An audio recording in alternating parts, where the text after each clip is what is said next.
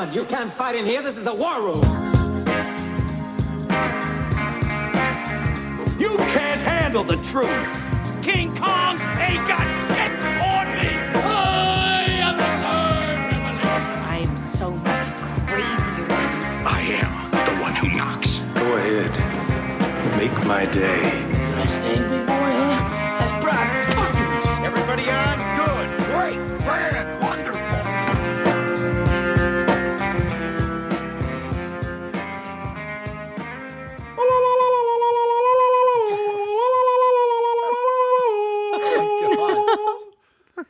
Grand.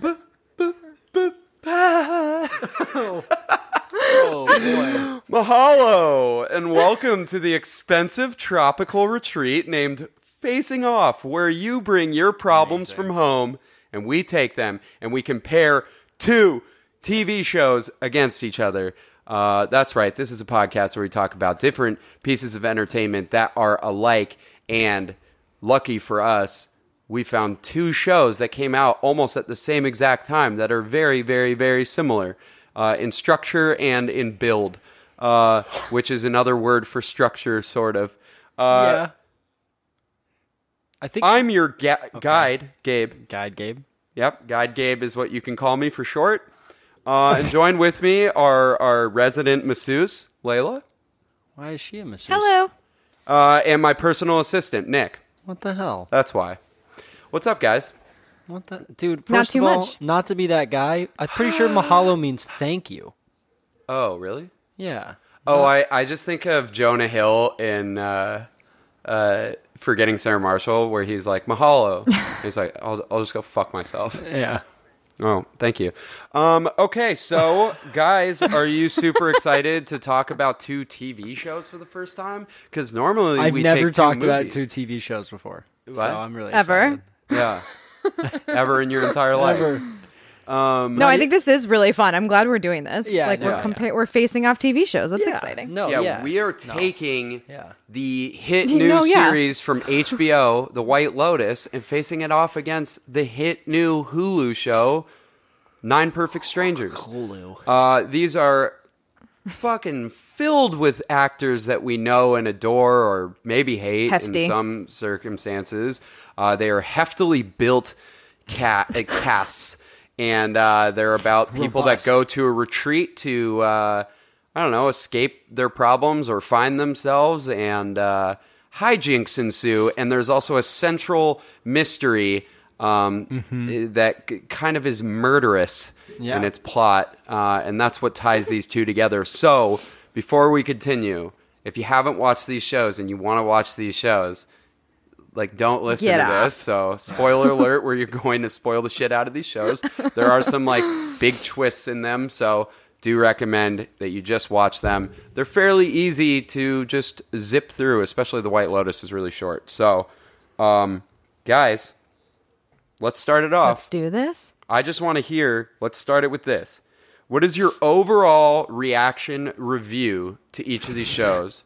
Layla, why don't you start with what you thought about Nine Perfect Strangers? Like, give me give me a, a short summary of your thoughts on it. Yeah. Um. So, Ga- Gabe, you and I have not talked about Nine Perfect Strangers like at all. Um, we talked a lot about White Lotus, not about Nine Perfect Strangers. I'm already prepared for you guys both to hate it and for me to be uh, not even loving of it, but you know, appreciative of it. Yeah, I really didn't like either of these shows. Okay. Um, there we go. just laying it out Is that there your strong. is that your summary? that's that's my That's whole it. summary. No, I'm kidding. Um, Nine Perfect Strangers. I I thought Nine Perfect Strangers had a whole lot of potential. Like I mm-hmm. thought for sure. I would say the first half of the season I was really in. I was excited. I was curious where it was going. I wouldn't say I was like, "Holy shit, I'm in love with this show," but I was I was in. I every time a new like it was time to watch the next episode, I was like, "Let's do this." I would say halfway through, they lost me. Like the the things that were supposed to be oh. enticing about the show, the like things that you wanted to figure out and find out to see where it was going, hated how they all ended up basically. And I also think it just started to get odd and like not really well um like it just wasn't smartly written for me. So like I just started like it just got lazy. I think for me. Um, I, I didn't really feel like I understood where some of the storylines were going. I felt like they were repeating themselves a lot with some of the content between certain characters. Um, I just started to get a little bored in the second half of the season. I love I love hearing Gabe every once in a while. Hmm. um. Yeah. So that's how I felt about Nine. I I can't help someone else feeling like bored about something. Like that's not like like I, it's a feeling. That's why we talk about spectacularity normally. It's like how engaged were you with the movie? Not everyone is going to be fully engaged or something. So like your personal boredom with something is not something I could be like, "Oh, well, you didn't notice this and that's why." It's like, you know, for it's sure. a feeling. I do I do want to acknowledge though, like aside plus the boredom, I really didn't like what the buildup ended up being for a lot of characters. Sure. So I, I didn't think that was, and I'll I and I, could go into that in more detail later. issue that a lot of people have. Nick, what is your overall thought of uh, Nine Perfect Strangers?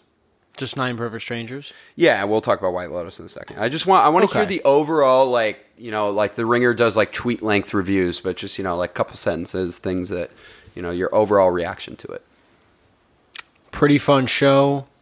Two or three really good performances until the last couple episodes, and then I just didn't care anymore.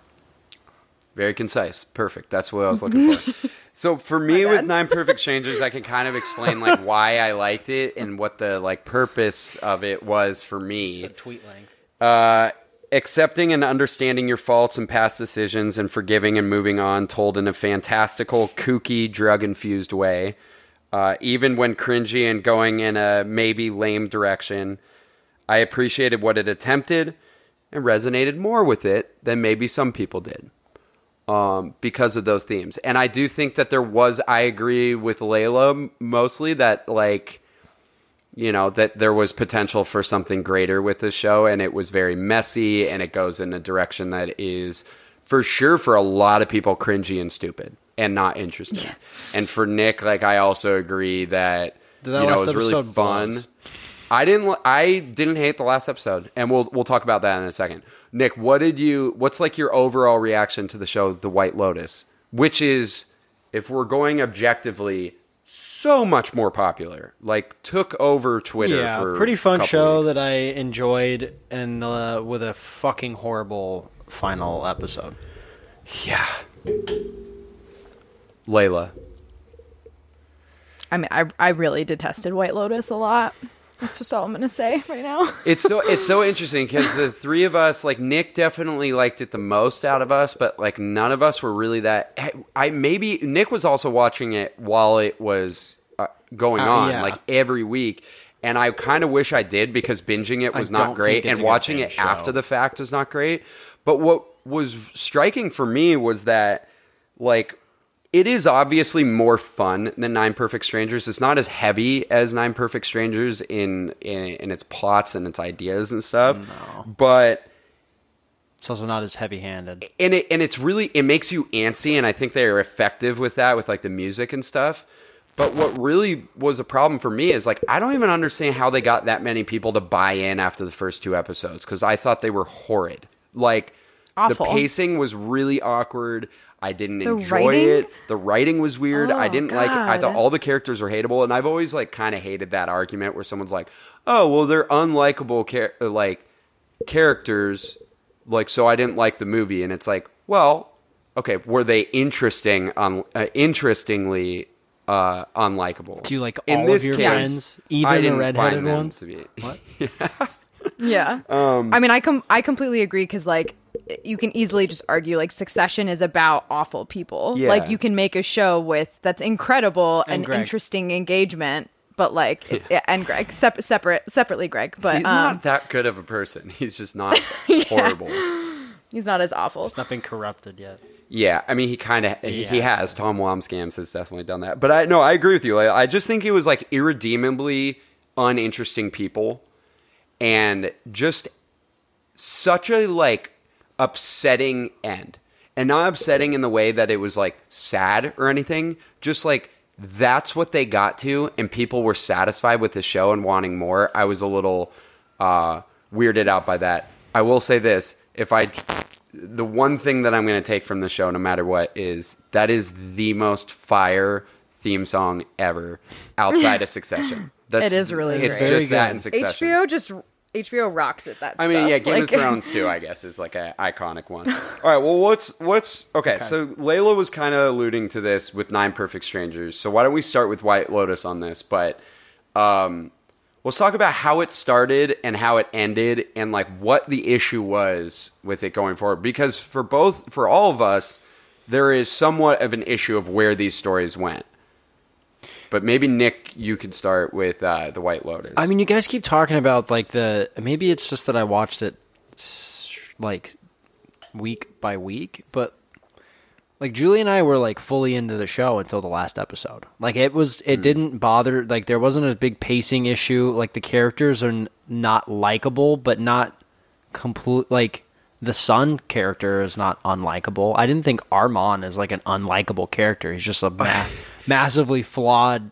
Like I think Armand was like an interestingly unlikable character. Like he like he Yeah. is a ridiculous person, but like you feel bad for him. So you it's funny that you say that because when I texted you, I was like I got like two episodes in and Layla did the same thing.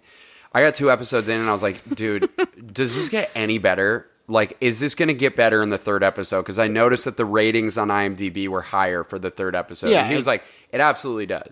It So does. You did notice that it wasn't like. I mean, it gets great. better by the third episode, but I didn't think it was like bad for the first two. It's just that the the way that the way that it goes is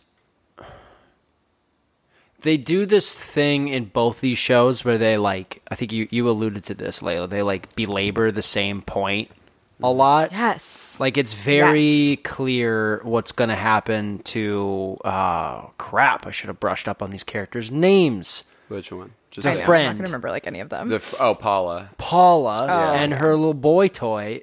At a certain point, it's pretty clear what's going to happen. He's going to go in there. They're going to catch him somehow. It's going to get a big.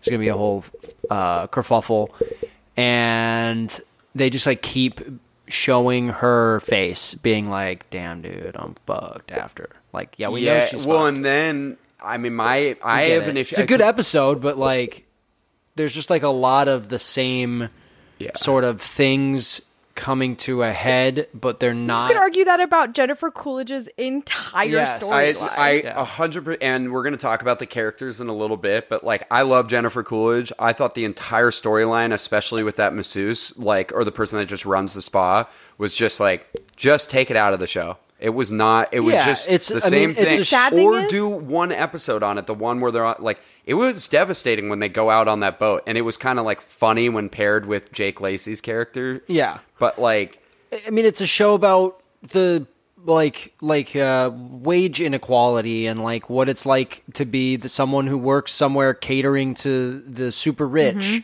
Yeah. and like totally, you know, and the way she plays with her emotions, like offering her this money and toys with her Yeah. for that long. It's all it's like vital in a lot of ways. I think it's a very important dynamic between the two of them. But because they focus so goddamn much on Jennifer Coolidge being Jennifer Coolidge and being this like very whatever, like kind of crazy person, like it just it becomes redundant for God's sake. Like oh so many of these storylines and the scenes become redundant. Mm-hmm. I think to me. I think to me, it becomes it became a, sh- a show that I didn't know what the central like idea of it necessarily was. That it was like really you know like wage inequality thing, hmm. like class inequality, and then that doesn't really come out until the and then it stuff. was, Yeah. and then by that time you're too focused on like some of the more absurd characters and what's going on with them, rather than that. And then at the very end, it's and then there's the central mystery which is interesting until the very end, and then you're like, oh, that's what happened. Like, okay. He took a shit in his spoiler alert. He took a shit in his suitcase and then accidentally Got that- stabbed Got and stabbed. died. Damn, and then the guy just gets away with it. damn, dude. Damn. I mean, I mean, it's an accident, but still, like he to a, just s- walks to a away. certain extent i like slightly i slightly disagree because like I, I the overarching was there for me it's a it's a story depicting different versions of white privilege not even Yeah. just necessarily necessarily Right. classism because like you know, you've got like gender roles and all of the above. Like they're definitely just addressing white privilege as a whole. And I Mm-hmm. liked the concept of seeing it through all of these characters in different ways. I just, it's the abs, it's absolutely the execution of it for me. Right, the first same. two episodes, like, there were moments where I just was like, what is even happening at this point? Like, Uh, I'm just watching yes. them mill around. Like, Yes. I, like, I get it. I get they're all fucked up assholes. Like, I move on. and they were like and they the the music was really effective but it was like unearned you know stylistic. For Yeah. that reason. and also I, I mean i want to get uh, explain that like you know just because we don't really have like a section on that right now but like everyone talked about how visually stunning the show is and like yeah it's crisp in quality but i fucking hated the color tone of it the like orange tint to it and i wasn't bu- there's so many great hbo shows that have incredible cinematography and stuff like even Yeah. one that people wouldn't expect like insecure as some of like the best filming on hbo Yeah. like this nothing I- I didn't think it was stylistically like incredible, but I did. I I mean, Remarkable. I felt what you felt, Layla, where I was like, "What is happening? Like, why do I care?" And they're making me, they're putting me on the edge of my seat for things that aren't even occurring, and it was like a weird feeling. And then the I- ultimate edge of your seat is a letdown at the end. Exactly. And I, I do I mean I do think like once it gets third the third through fifth episode, it's like it's really it's they they inc- the pacing is better, the speed goes up, you the wheels start turning, the characters start doing like certain actions. Um, and it becomes more interesting and I got a little more like hooked into it. But then when you get to the finale, it's like oh, that was all kind of fake because I didn't care where this went. The uh, the arch of it or whatever just fucking sucked. Yeah. And Yeah. I also like again you alluded to it, Nick, but like there's some like irredeemable shit that they put in the end. Like the fact that they have Rachel, played by Alexandra Daddario, get back with Shane just shits all over all of the entire the entire plot of her character in that show. Wait, we weren't rooting for them? Yeah, seriously, it's like they made it like I didn't. I, I couldn't know, I even misread believe. this. I couldn't even believe in my head that they got. f- I know it was like a quick marriage, but like that she would have ever agreed to it because this guy was just such a piece of shit and so opposite to her. And I know that mm-hmm. there was like that idea of being rich was nice, and he's, He's, like a beautiful never looking charming dude. the entire time. He's Well, That's- she- so there's, like, awful. There's Yeah. one small scene with the other two girls where she supposedly explains her reasoning. She's like, "I got swept up in it." It's like, what Right. did you get swept up in? You literally Yeah. hate this man. yeah, you hate him. He, and he's He not never- like Hate everything he does. he He never does anything on that island to her or to anyone else that is charming or witty or anything Yeah. that a person would be swept up in. He's just a petulant bitch the whole time. And it would have Literally. worked. It- the way that they were building it up was she gains this sort of uh, authority over her own life and takes this risk and, you know, like breaks it off. And then you get the final moment where they're with each other in the airport and she's like going back to him. And I was like, what are you talking about? Like, I know it's like probably some like take on just like white, rich white people in general. And like, but it's like, well, of- then I yeah. couldn't have cared about that character then. Do, either make me care about Alexandra Daddario's character or don't. yeah. I just I feel like they were trying. I, I actually kind of thought at the end that they were trying to do a storyline on like, I don't know, kind of fairly like emotionally abusive relationships and like her feeling like she was trapped in it and like couldn't build up her life again. Like I almost feel like her self confidence was so low that like she couldn't imagine having to pick herself back up and like build a life by herself again. Sure. And I, I thought that like that's what I felt like they were attempting, but it just didn't work. And I didn't feel that. It just mm-hmm. felt like they were throwing that at us at the end. And it's like, mm-hmm. wait, she she completely figured out and had the strength two seconds ago to realize that she didn't want to be in this and that this was not right for her. But now you're telling me she's like very low self confidence and self esteem and can't make this happen. It just like they didn't nothing about it added up and it didn't work, even if that's what they were attempting to do. just, just accidentally if your marriage this this this podcast is brought to you by if your marriage is uh, being negatively affected by your dickhead husband then I think just uh, allow him to them are. accidentally stab a, a hotel manager Yeah, Oh and then, my and then you could fix everything. I it'll be also like before we move on, you know, at, at least for- for my like concluding thoughts on you know where it ends. like I also felt like they didn't do justice to the whole Paula storyline. So Paula Yeah. is the the friend that Same. goes there, and I Same. think there were really powerful moments where she finally like confronts the family and she's like i'm actually gonna you know i'm gonna stick it to this fucking rich white family that doesn't give a shit about anything like even steve zahn who's not like a hateable person it says little some horrible monologue, stuff at yeah. that at the uh, at the restaurant like he's not like as hateable as his wife i guess and the daughter but Until he um, has that monologue. I don't remember what episode it is. Yeah, he has Yeah, a pretty in the fifth awful one. monologue. Yeah, at yeah, one that's what I was saying. And like, yeah, his- yeah. and then it gets bad, and then a- and I felt like they they focus in on Paula really well. That you could see a lot in her expressions. I love the whole storyline that she has with that guy that works there, and then he gets caught. Yeah, and they don't. just- First of all, they don't settle that at all. It mm-hmm. just is like a That's what I was afterthought. before, yeah. And then also, Yeah. there is a moment where she watches the family afterwards, you know, after her friend already like confronted her. She watches At the dinner. family and they Yeah. all look like loving and they're able to get Yeah. over this like controversy that happened because one of them was like hit in the face and it was like a traumatic experience and they were really loving to each other.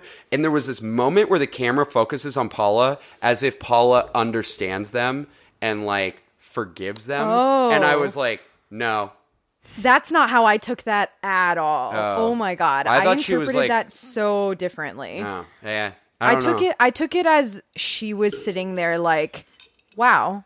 So they can just move on with their lives, hmm. but the rest of us, Oh, I'm okay we have to that, live then. with this forever. We have to live with the like the pain and and the, the for hardship her, that white people like inflict on us every day and we have to bear that burden but they have the privilege to just move on and be happy like it was she- that was actually one of my favorite scenes She intended to take them down. I, th- I interpreted that as like I meant to take them down, and I act just brought these people up. They're better off than they were before. Oh, that's a cool way of putting that. she too. did it before she fucked their tried to fuck their shit up. Their I- shit I got guess- unfucked. I think that's really effective. Then I mean, I mis misread that scene because I, I I would bel I would believe that ma- that makes sense, and that's what I wanted it to be. Yeah.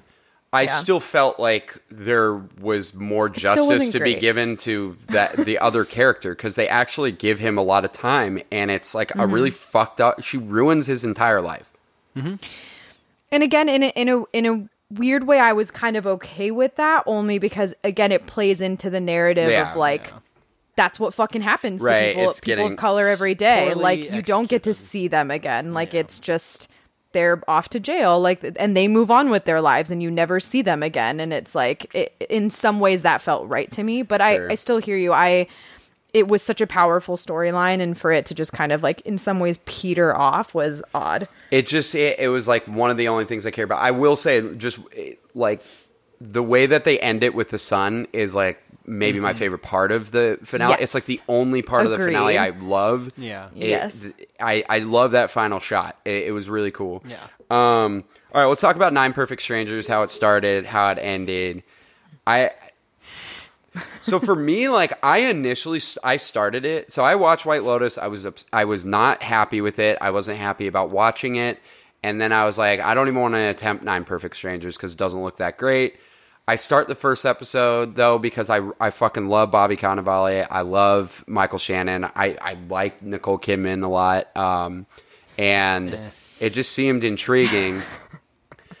Honestly, like right away, I felt more into what they were going for, like in the first episode, because it just I don't know what it was, but like the characters weren't hateable yet. They become kind of hateable in the second episode, and you let and they let you know that, but there's like a purpose to that. But all these character, every one of the characters is forgivable to a certain degree and interesting and complex. And I think a poss you know a possible reason for that is the show was more serious about its subject. White Lotus is like an entertainment type thing Yeah. with some deeper themes. This is like much more of a drama with some comedy elements. Um, I just found, you know, I just found the plot idea of bringing them there without knowing what it's for. You know, like White Lotus is just a vacation spot. This one is like a specific retreat that only certain people can go to, and they're taking your blood and shit, and you're getting these smoothies that look gorgeous the way that they film it. Um, Yummy. but th- here's where it's either going to work for you or you're going to just tap out. Once I started getting into the drug stuff, I was like, oh, I'm fully in. I'm like, this is interesting. I the idea that it's like this person doing very very experimental that it, it, it, I mean it exists these psychedelic type studies to like help people with trauma they exist but like they just went fully into it and either that was going to be really like corny to you or not and I don't think that was necessarily where you guys had the problem it's maybe more when they get into like the Regina Hall character stuff and then like what's going on with the Marconis cuz like what's happening with the Marconis in the middle of the story. The Marconis is the family, the, the Michael Shannon and Grace Van Patten and the wife, I forget her name. Um, She's in uh, uh she's in X Men Origins. that's right. She is in X Men Origins for like two scenes. Um, I, I I just got more hooked with the characters and I, I cared about them, so I was in on them, you know? And like some of the storylines didn't work, and we could talk about the characters that didn't really work. I do think that though I hated the White Lotus ending, I think where it was going, it was like easier to buy into. And I feel like this one was building up something more important and then rushed its ending. I like I really do feel like, even though I like the ending, it felt really rushed.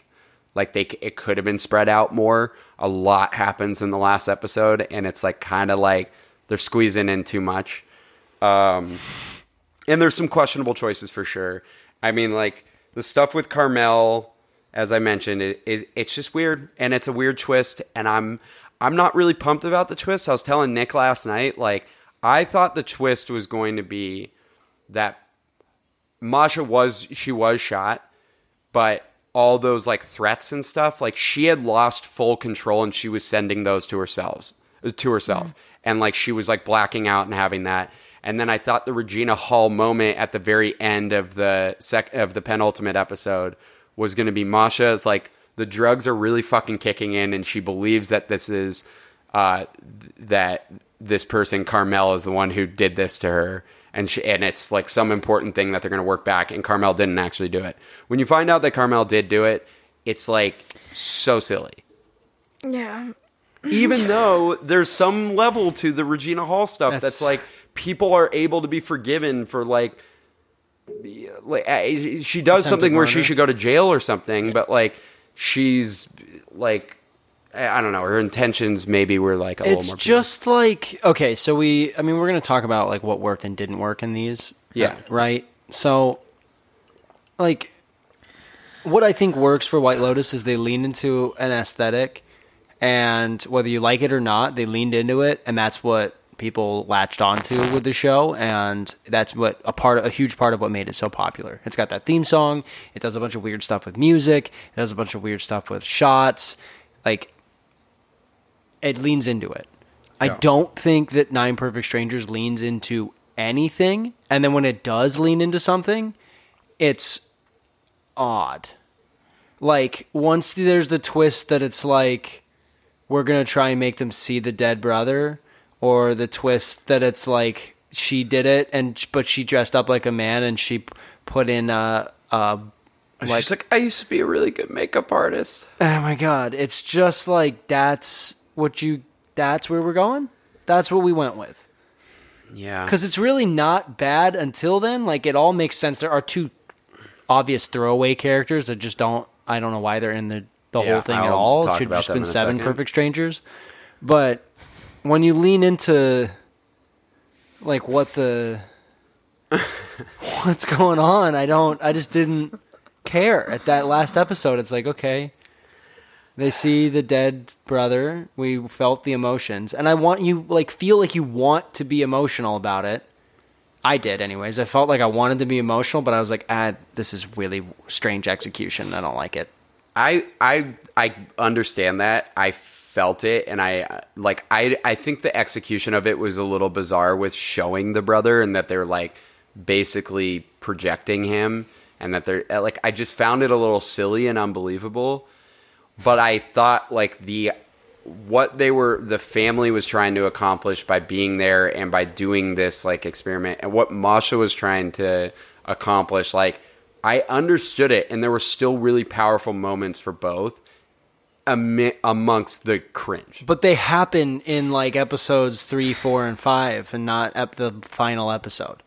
You know, all Yeah, the like moments you had- that all the up, moments yeah. had already happened for me for every single one. It's like what you said, Layla, where they just keep, keep hammering the same things over and over. The moments had already happened. Michael Shannon already had his best moment in the That whole was about thing. White Lotus. huh? That was about White Lotus. Was When I Layla think she said said that. that about No, she's saying about. Oh, White dude, I also mean it But, uh, about yeah. nine. Yeah, Perfect no, I think she said Oh, I will both. address that very Yeah. quickly. but I think that like Michael Shannon had his moment. Luke Evans had his moment. Like the Mm. the daughter had already. I mean, maybe not Luke. No, Evans. Luke Evans. They his they moments saved in the last one, I guess. But you, you see what I'm saying? Like we already had the like most of the moments between Melissa McCarthy and Bobby Cannavale, and then like that that they the whole time they had intended to put them in a room and pretend that they were going to die in a fire. That was the plan. Well, How long? No, how are they so going to get them no, in the room? but Did they have a bunch that- of contingencies for getting them in that room, pretending there's a fire? that was that was a rushed thing because she didn't have any more time. Like she. How many other ways did they have coming. devised to make them pretend that they were dying in a fire? What do you, I, I I thought that was that scene was fine. It's just that they they they decided to make this plot where the cops are coming in like ten minutes, and so they have to like put everyone in that room to do the final But thing. the but it the, worked. The henchman guy, who's not very good, says like, Yeah. "We're supposed to have him. You, you guys are supposed to pretend like you're fucking dying because it like helps." they did feel like they were dying. But how else were they going to do that? They didn't slam them into a room and make them pretend they were dying in a fire. well, that was the last second thing. They, he says that's Guys. like the last thing that they can do. yeah, stupid. Don't like it. All right, Layla, Small things. You begin and Um, ten. yeah, I. I mean, ob- obviously, so much of what Nick just said. Like, I, I had so many problems with like the last four episodes of this season. Like, So everything I cared the about-. Well, no, so that's the thing. And I want to I want to like disclaimer. Microdosing is incredible and it's it's it's absolutely has merit in mental health and it is absolutely something that's being studied right now and it I I I hope people that watch this show that don't know anything about microdosing and mental health therapy don't like think poorly of it Yeah, because I do think by the weekend. end of it I do think by the end of it, it starts to become very like almost slightly problematic where like she's basically being like, you can live with your son forever. It's like, no, no, no. we do need to learn to move on from our grief. That's very vital and important. And they kind of address it with him being like, I have to go now. but like, I, it's not about the drugs. It's truly just how fucking redundant every storyline becomes. Hmm. Melissa McCarthy and that dude, dude, they have the same conversation in every scene after the first, like after the first three episodes. Yeah. Like it's the same exact conversation. she has. fucking like me. I fucking like you. Damn. yeah Oh my god! But even her, like she has the same internal conversation over and over again about her own self esteem. I get it. Like there's there's just so little growth, and then they have so many characters, and I stop caring about so many of them, and then they keep showing them. So I'm just like, why am I supposed to be invested in these people whatsoever? I Yeah, I wonder if it should have been a shorter show because of God, that. Carmel, like what? I just uh, what? I I oh, I and honest to God, like some of my favorite scenes are between Luke Evans and the daughter, and Yeah, same. those best scenes happen in like the third and fourth episode when they're in the hut and they're just like opening up to each other, and then everything after that point is just it's silly and doesn't make any sense, and it just goes off the rails, and it's like it's too much and I don't need to hear the same conversations over and over again. And I really don't need to ever hear Masha say anything ever again. Like every scene she has between four and eight, I'm like, shut the fuck up. yeah. That's my review. All right, fair. All right, you guys give a big fuck you to this show for sure. um, all right, what worked in in the in one of the shows that didn't work in the other? It's the So, like, aesthetic they could- thing. It's the- Conversely, it's that okay. you lean into an aesthetic, and there's no aesthetic in the in in Nine Perfect Strangers. to them. when that last episode happens, and there's some trippy stuff, like it's like she's like she's like in the meadow, the snowy meadow, and like all I those like that scene. flashbacks. Nah, it just makes it like okay, she's just like it just isn't cool. I just Okay, didn't- and then and then what about what is something that Nine Perfect Strangers had that White Lotus lacked? What's something that they did well that White Lotus lacked? If you don't think so, then you just ultimately hated it more or disliked it more. Uh, I think that there are better actors and better characters.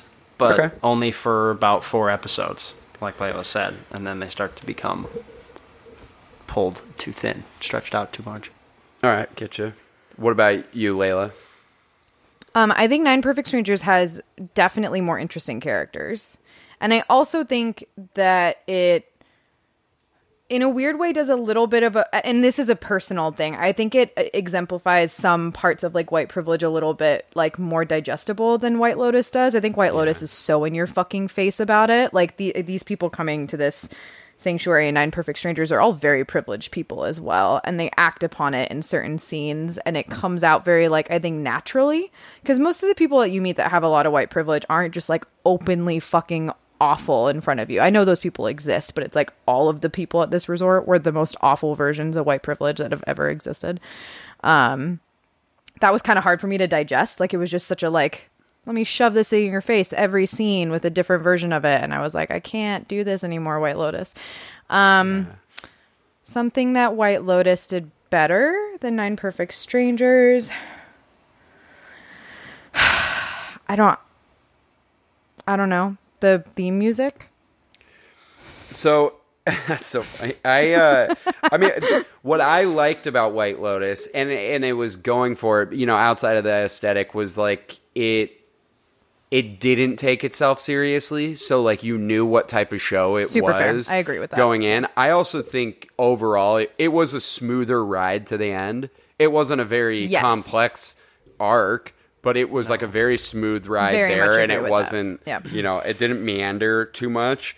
Um, and I also think like it really, really like both of them have a lot of tension, but the music in White Lotus, not just the theme song, like the music throughout it, like expertly built up that tension. Yeah.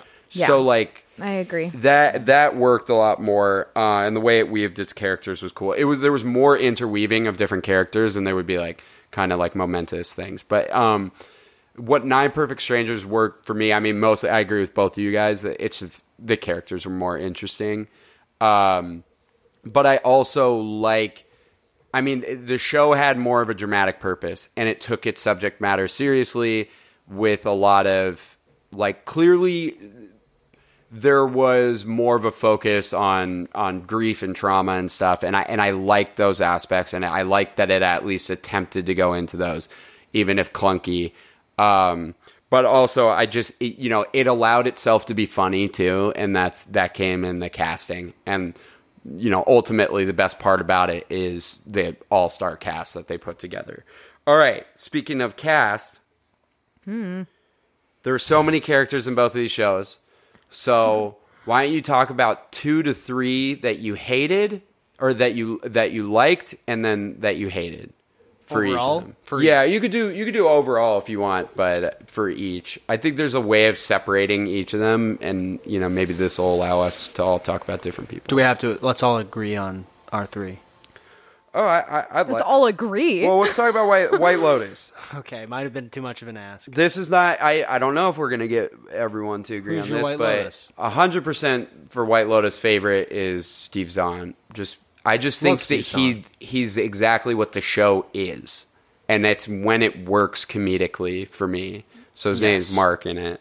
Um, I think we all liked Paula a lot, right? The the friend of the daughter as a character. yeah absolutely I, I would put great her- i hope she does more i hope she does more shit she was great i really enjoyed her Agree. And and Armand, I mean, like the show doesn't work without Armand. Like, I mean, it was obviously built around it. It's a good idea to have it in, in his. I think those would be, also be my three. I don't. Love, I think Jake Lacy is pretty fucking incredible He's really in good. this. I put him as like undecided because he's so good at the role, but I'm just like, I this know. is such an unbelievably horrible human being.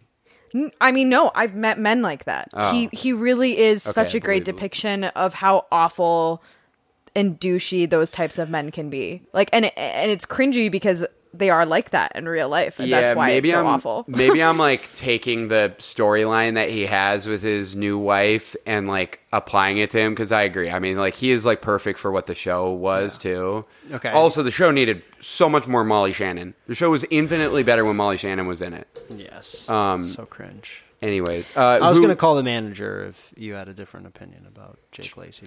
Well, who? Okay, like who are the bad characters?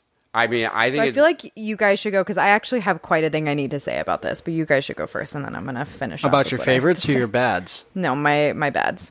I, Rachel has to be on there, Alexandra Daddario's character, and it's not her performance. It's just like the way that character was written was just so pathetic. And for Mike White to, someone said to me on like Letterboxd, they gave like a review, and like it's like Mike White clearly cared about his character so much. I was like, then he wouldn't have finished that story with how Rachel goes, and it, and I just felt like a lot of times I was like, eh, not really into this.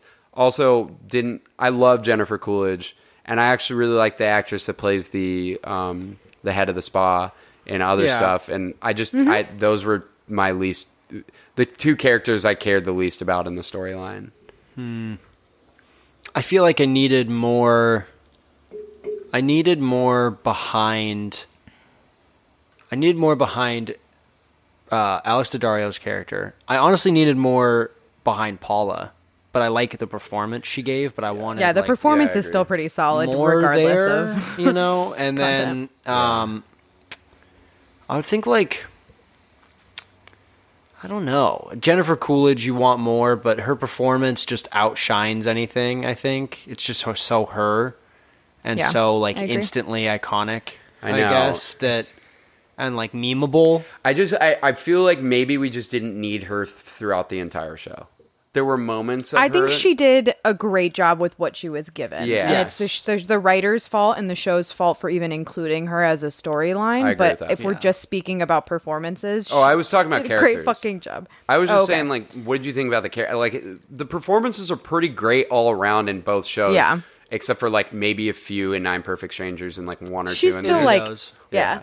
she's still yeah. Yeah, uh, but I was just saying, like character, because there's I so mean, many. Armand's my favorite character, dude. How Okay. could you not? We've uh, Mark we'd was- remiss if we didn't talk about his ass munching.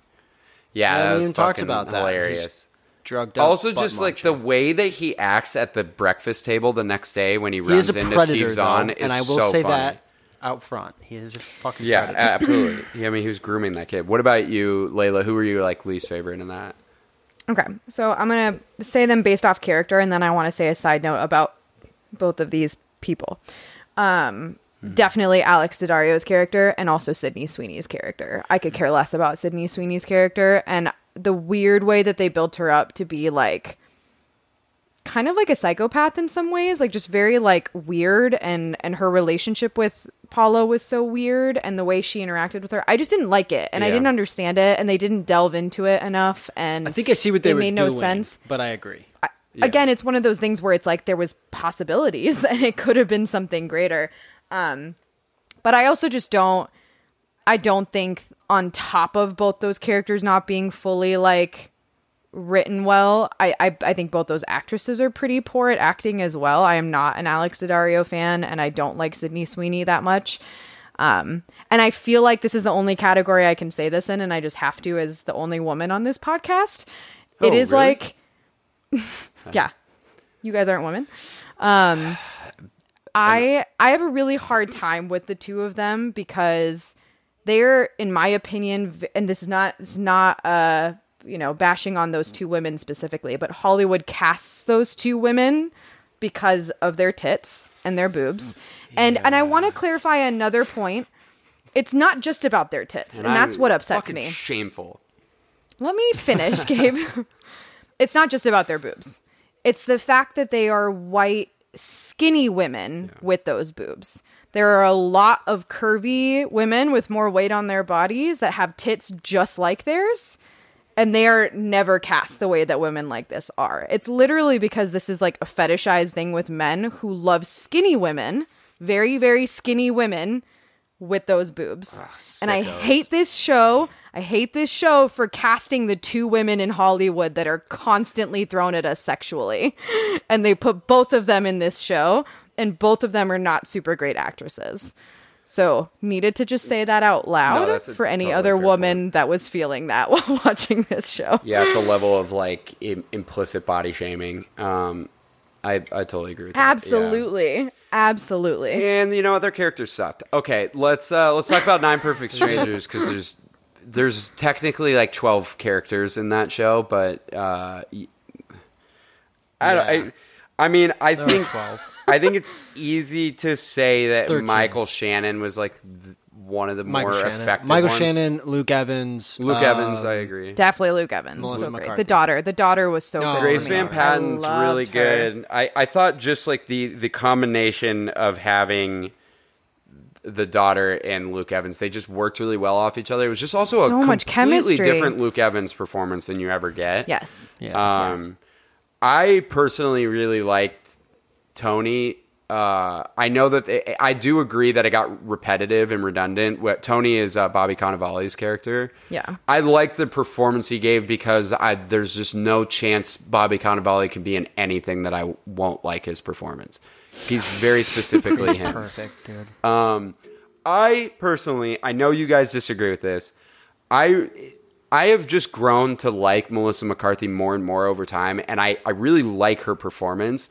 I Oh, think I the really like her character in this. I think the character is interesting. I think Yeah. that it's not a perfect character, even though she's a perfect stranger.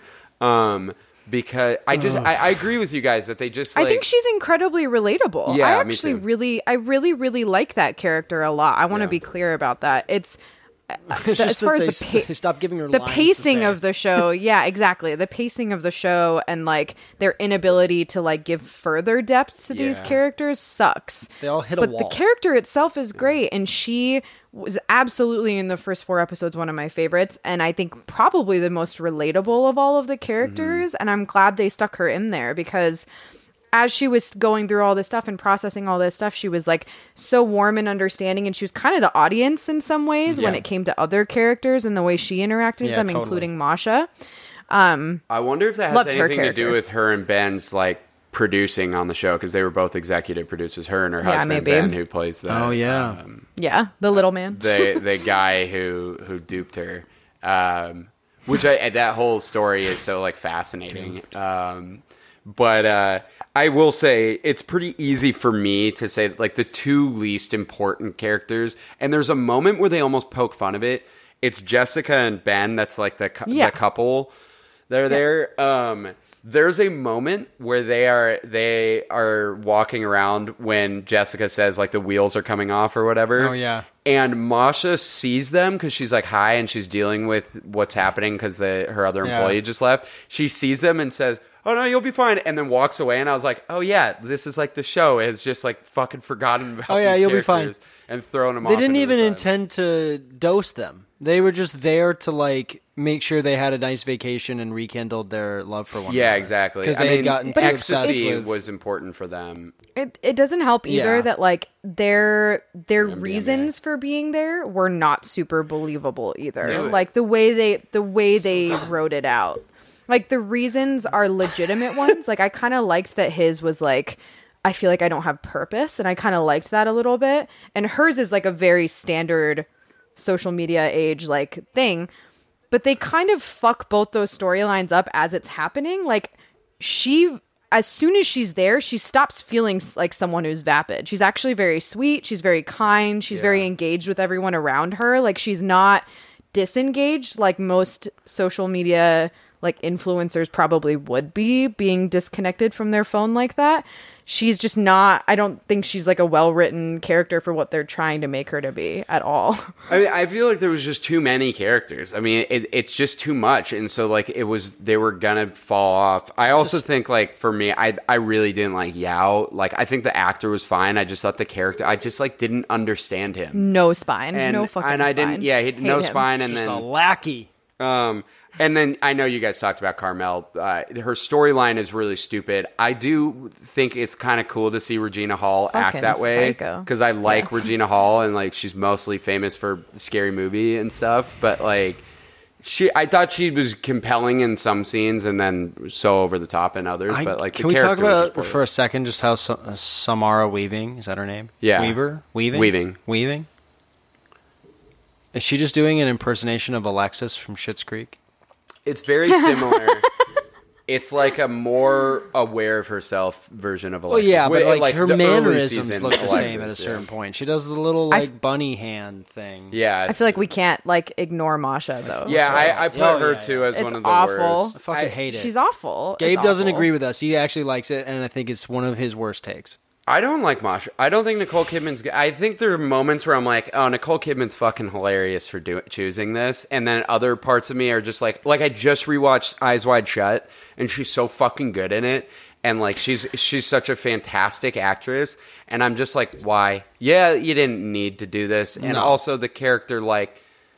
I know in the book she's Russian. If they wanted to have Nicole Kidman, just make her not Russian. It's just so. I just like Make she's her just Australian. so- She's already that. She's Australian, and it Totally. was filmed in Australia, even though it's supposed to take place in. I California. take it back. But like it, it's super like the, I'm sorry. Did you guys not like see the moments when she was like supposed to be her Russian self, and there was like a moment where they show her dancing in a club, So and dumb. I'm just like, stop it, Oh, please yeah, yeah. stop, please was stop just- what you're doing. That's the club from Blade. character, She's and in I don't. Blade. I don't know if like Moriarty's book is better for like how they write her character. Um, but I don't know. Like I just it was so dumb and I actually in the first episode I was like, "Oh, we're going to find out that she's not actually Russian. That it's like she's doing that it's all nice. like she's tricking these people." And then that ends up That'd not be being nice. it. Let's let's finish up a little bit here. Um are you there's going to be another White Lotus season and they're going to have a different cast each time. Are you excited for that? Like are you are you enough in to watch that? I'll pop it on.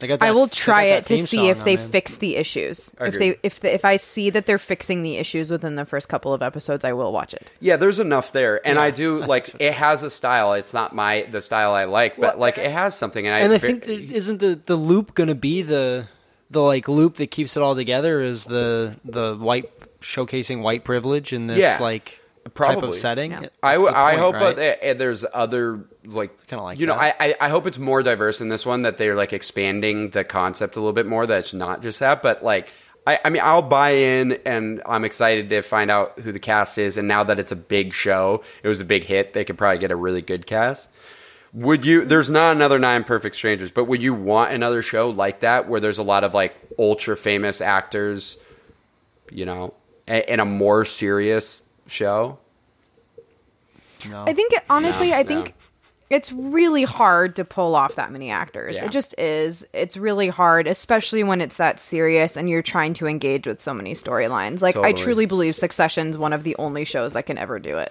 Well, and what works with Succession is like outs outside of Brian Cox, none of them are like huge, huge actors. Like so- they're recognizable faces from other things. But Mm-hmm. they also Brian all interact with each other so consistently. I feel like so it's like easy. where Yeah. Succession brings that in. Sorry, uh, where No, Succession I- brings that in is like the side characters and stuff are really famous actors, like Holly Hunter and stuff. I just like. I mean, I, I don't. Have you read any either of these books, Layla? Oh no, sorry, White Lotus isn't a book. But have you read Nine Perfect Strangers? Or Big Little Lies. I'm not a Moriarty. yeah, I'm okay. not a Moriarty reader. See, I just like don't want any more of them. You know, There's gonna be more, Like, and just- they're all gonna star Nicole Kidman. how many books does she have? Can she Oh stop? God. Can No. someone Oh, stop She has her? a shit popular. ton of Yeah, books. She has a lot of lot of books. books. Somebody stop her. Well, I'm okay. just tired of them. They're like okay, but like they're so corny. I agree. I mean, I just yeah, I don't know. I'm so stop. picky about my TV, and like I'm glad that we did this so that we can end up like all We talking about it. But like, I would have given up mean, with I- White Lotus after the second episode, and if I had done that, I probably would have never done Nine Perfect Strangers. Man, yeah. what a better life you would have had. I actually wasn't even going to do Nine Perfect Strangers until you told me to watch it. oh, it's my fault now. Well, you said Michael Shannon. You got to watch it for Michael Shannon. I was like, you're right. I, I did Yeah, have to dude, watch there's it a for couple Michael scenes right, where he's just ripping it. Yeah, He is just okay. acting. Give me a rating out of 10 for Nine Perfect Strangers, Nick. Nine divided by two. no, it's not a four and a half. Four and a- I'll give it like a six. Okay, Layla? Five point seven five. Definitely a six. Okay, I I, I gave it a, a seven. I, I wouldn't go any higher than that, and that's like kind of question, questionable even to do so. I'm like six point five to seven. What about White Lotus? I'll also go with a six. Six point twenty five. I did a six. So you liked White Lotus a little bit more. Yes, Okay. definitely. Um, do you guys have any recommendations for other shows? Succession, because I haven't brought enough brought it up enough in this. I do think Yeah. like luckily Episode. I do think that luckily Succession is now like in the cultural zeitgeist like pe- enough people watch it after the uh, like second season. You know, not that many people bought into the first season. Yeah. I even like remember the first two episodes of the first season being like, ah, I don't know about this show, and then it gets so good so quickly, and then it becomes Yeah. like probably the best show on TV. I I mean I did really like Big Little Lies. I mean it's you know it's in the realm of these types of like these shows in a certain extent and you know it's adaptation whatever. Like I I did really like. I like the first Lies, so season I- a lot. I thought the second Yeah. season was just not even necessary. Um, but there are I moments of it. that are forgot about the second season. it's yeah. But I, I yeah i have some recommendations for Yeah. ones that are a little bit smaller that are like kind of similar and and weaving a lot of different characters. One i love is called uh, high maintenance on hbo it started as a Oh, web yes. series. So ben sinclair so the the central theme of high maintenance is there's a guy who sells weed throughout new york city and bikes around and he's just called the guy and so every episode is like different characters and they're all brought together essentially based on this one weed delivery dude so there nothing is related there's no fucking overall storyline except for his and it's really it's like an interesting way of doing like character studies Is it the first episode Mm-hmm. with the the like Orgy? big brawny gangster guy? oh no is that's a different one What episode is that? i i don't remember but uh you got to watch the show just for that. It's so funny. twist. Yeah, I also Ben Sinclair is one of the like he directed a lot Yeah. Mm-hmm. of Dave, the show Dave that we both love, and uh, he's in it as well. um, but uh, the other one that I I really really really like is. Uh, Joe Swanberg is like the king of like mumblecore movies. If you've seen like Drinking Buddies or Digging for Fire, he did those. Um, and Win It I love All. Drinking Wi- Buddies. All the movies with Jake Johnson. Drinking Buddies, I love. But he has this show called Easy that is about a bunch of Oh, different people yeah. in Chicago, and it's it's That's similar to High Maintenance, where they're all Yeah. separate storylines and separate characters, but they Mm-hmm. it keeps coming back to them. Like Dave Franco's in it. Um, Huge and- cast. Yeah, huge cast. It's really really good and. Huge cast. Dave Franco. Well, Dave Franco, like Gugu Mbatha-Raw in it, like Okay. Jake Johnson's in it, like. No, it's a big cast. Yeah, it's a lot of, it, but it's like it's not quite. It's not quite like these huge stars, but it's like all people you know, and they keep popping up, and you're like, oh shit. and it's about different things. Like if one episode doesn't work for you, the next one might you might love. Absolutely. And like there are a lot of relationship lovely. issues and stuff. I really like them, and they're really funny. But like Joe Swanberg's Mumblecore is like re- hyper realistic, low budget indie, and he's like the king of it, and he really just does call it well. that. So what, it's, instead of Mumblecore, Yeah. Mumblecore is a pretty sick name. Uh, that's it for me. Uh, we haven't figured out. Well, well, actually, next week is October, so we're starting out with our uh, Halloween October themed stuff. So we're either doing a Harry Potter episode, or we're doing a spooky episode, or we're doing. Did we figure it out? I think we had maybe we had maybe talked about doing Coraline and Nightmare Before oh, Christmas. Oh, next so- week we are doing Coraline and Nightmare Before Christmas. You can find both of those probably on like Disney and Netflix and stuff. I bet they're both streaming. Go look them up. It's going to be a great time. We're back to stop Layla motion. is going to be so excited. Stop motion, birthday Stop. month, Halloween, October, all of that. Also, you could go and follow us. Literally the on, uh, greatest month of the year. it's great. It's great. And Layla's going to post a bunch of stuff on our social spice media about this. Um, what'd you say? pumpkin spice latte. pumpkin spice, all of the all of the fall Oh, things. they put those chips in the Trader Joe's that oh, that's more like Thanksgiving, but they taste like oh stuffing and they're so yeah. I like I like Sorry, the I fall the themed Trader Joe stuff a lot. Like, um, it, it, it- they're good. They're they're good at it. podcast And is it, brought to you by fall themed Trader Joe's. Trader oh my Joe's, god, yeah. yeah. If you want the the best thing at Trader Joe's is their pumpkin bread mix. It is literally something Very everyone should buy like eight of and just have in their you home. as feel pumpkin sad, bread. chips. if you feel sad and want like a very quick meal, like a sad quick meal, What they're like this conversation? buttersquash uh, and and something like mac and cheese is so. It's Oh, only yummo. around in October. Yeah. It's really good. It's So fire. I had it the Oh other my night. god, I'm so excited. So, anyways, if you want to hear all about this, we'll let you know so often on that our social be a media great show. month. Be our Yeah. recommendation section. Look us up on uh, Instagram. Just look up Facing Off Pod, and uh, on Twitter, look up Facing Off Pod. If you want to send us uh, emails about what you thought, I mean, it- like, there's not enough time in the world to talk about two really like lengthy television shows. So if you have more thoughts on things that we missed, uh, send us an email at facing Let off us know, please. at gmail.com. We would love to hear it. Like, I, I want to hear a review, especially if like you really like Nine Perfect Strangers or you really fucking uh, loved. I know uh, a lot of White- people who White liked Lotus. White Lotus. Yeah, Yeah, so like, like tell White us, tell us. If you don't like Bobby Cannavale or Steve Zahn, stop listening Yeah, to our don't even don't ever listen to us. Uh, I don't have a send off. Do you guys? Neither do I. Oh crap! I I guess I could have done like something. monkey sounds like uh, Steve Zahn does in that scene, which is funny Oh because he my plays a monkey. God. And No. okay, and that's it.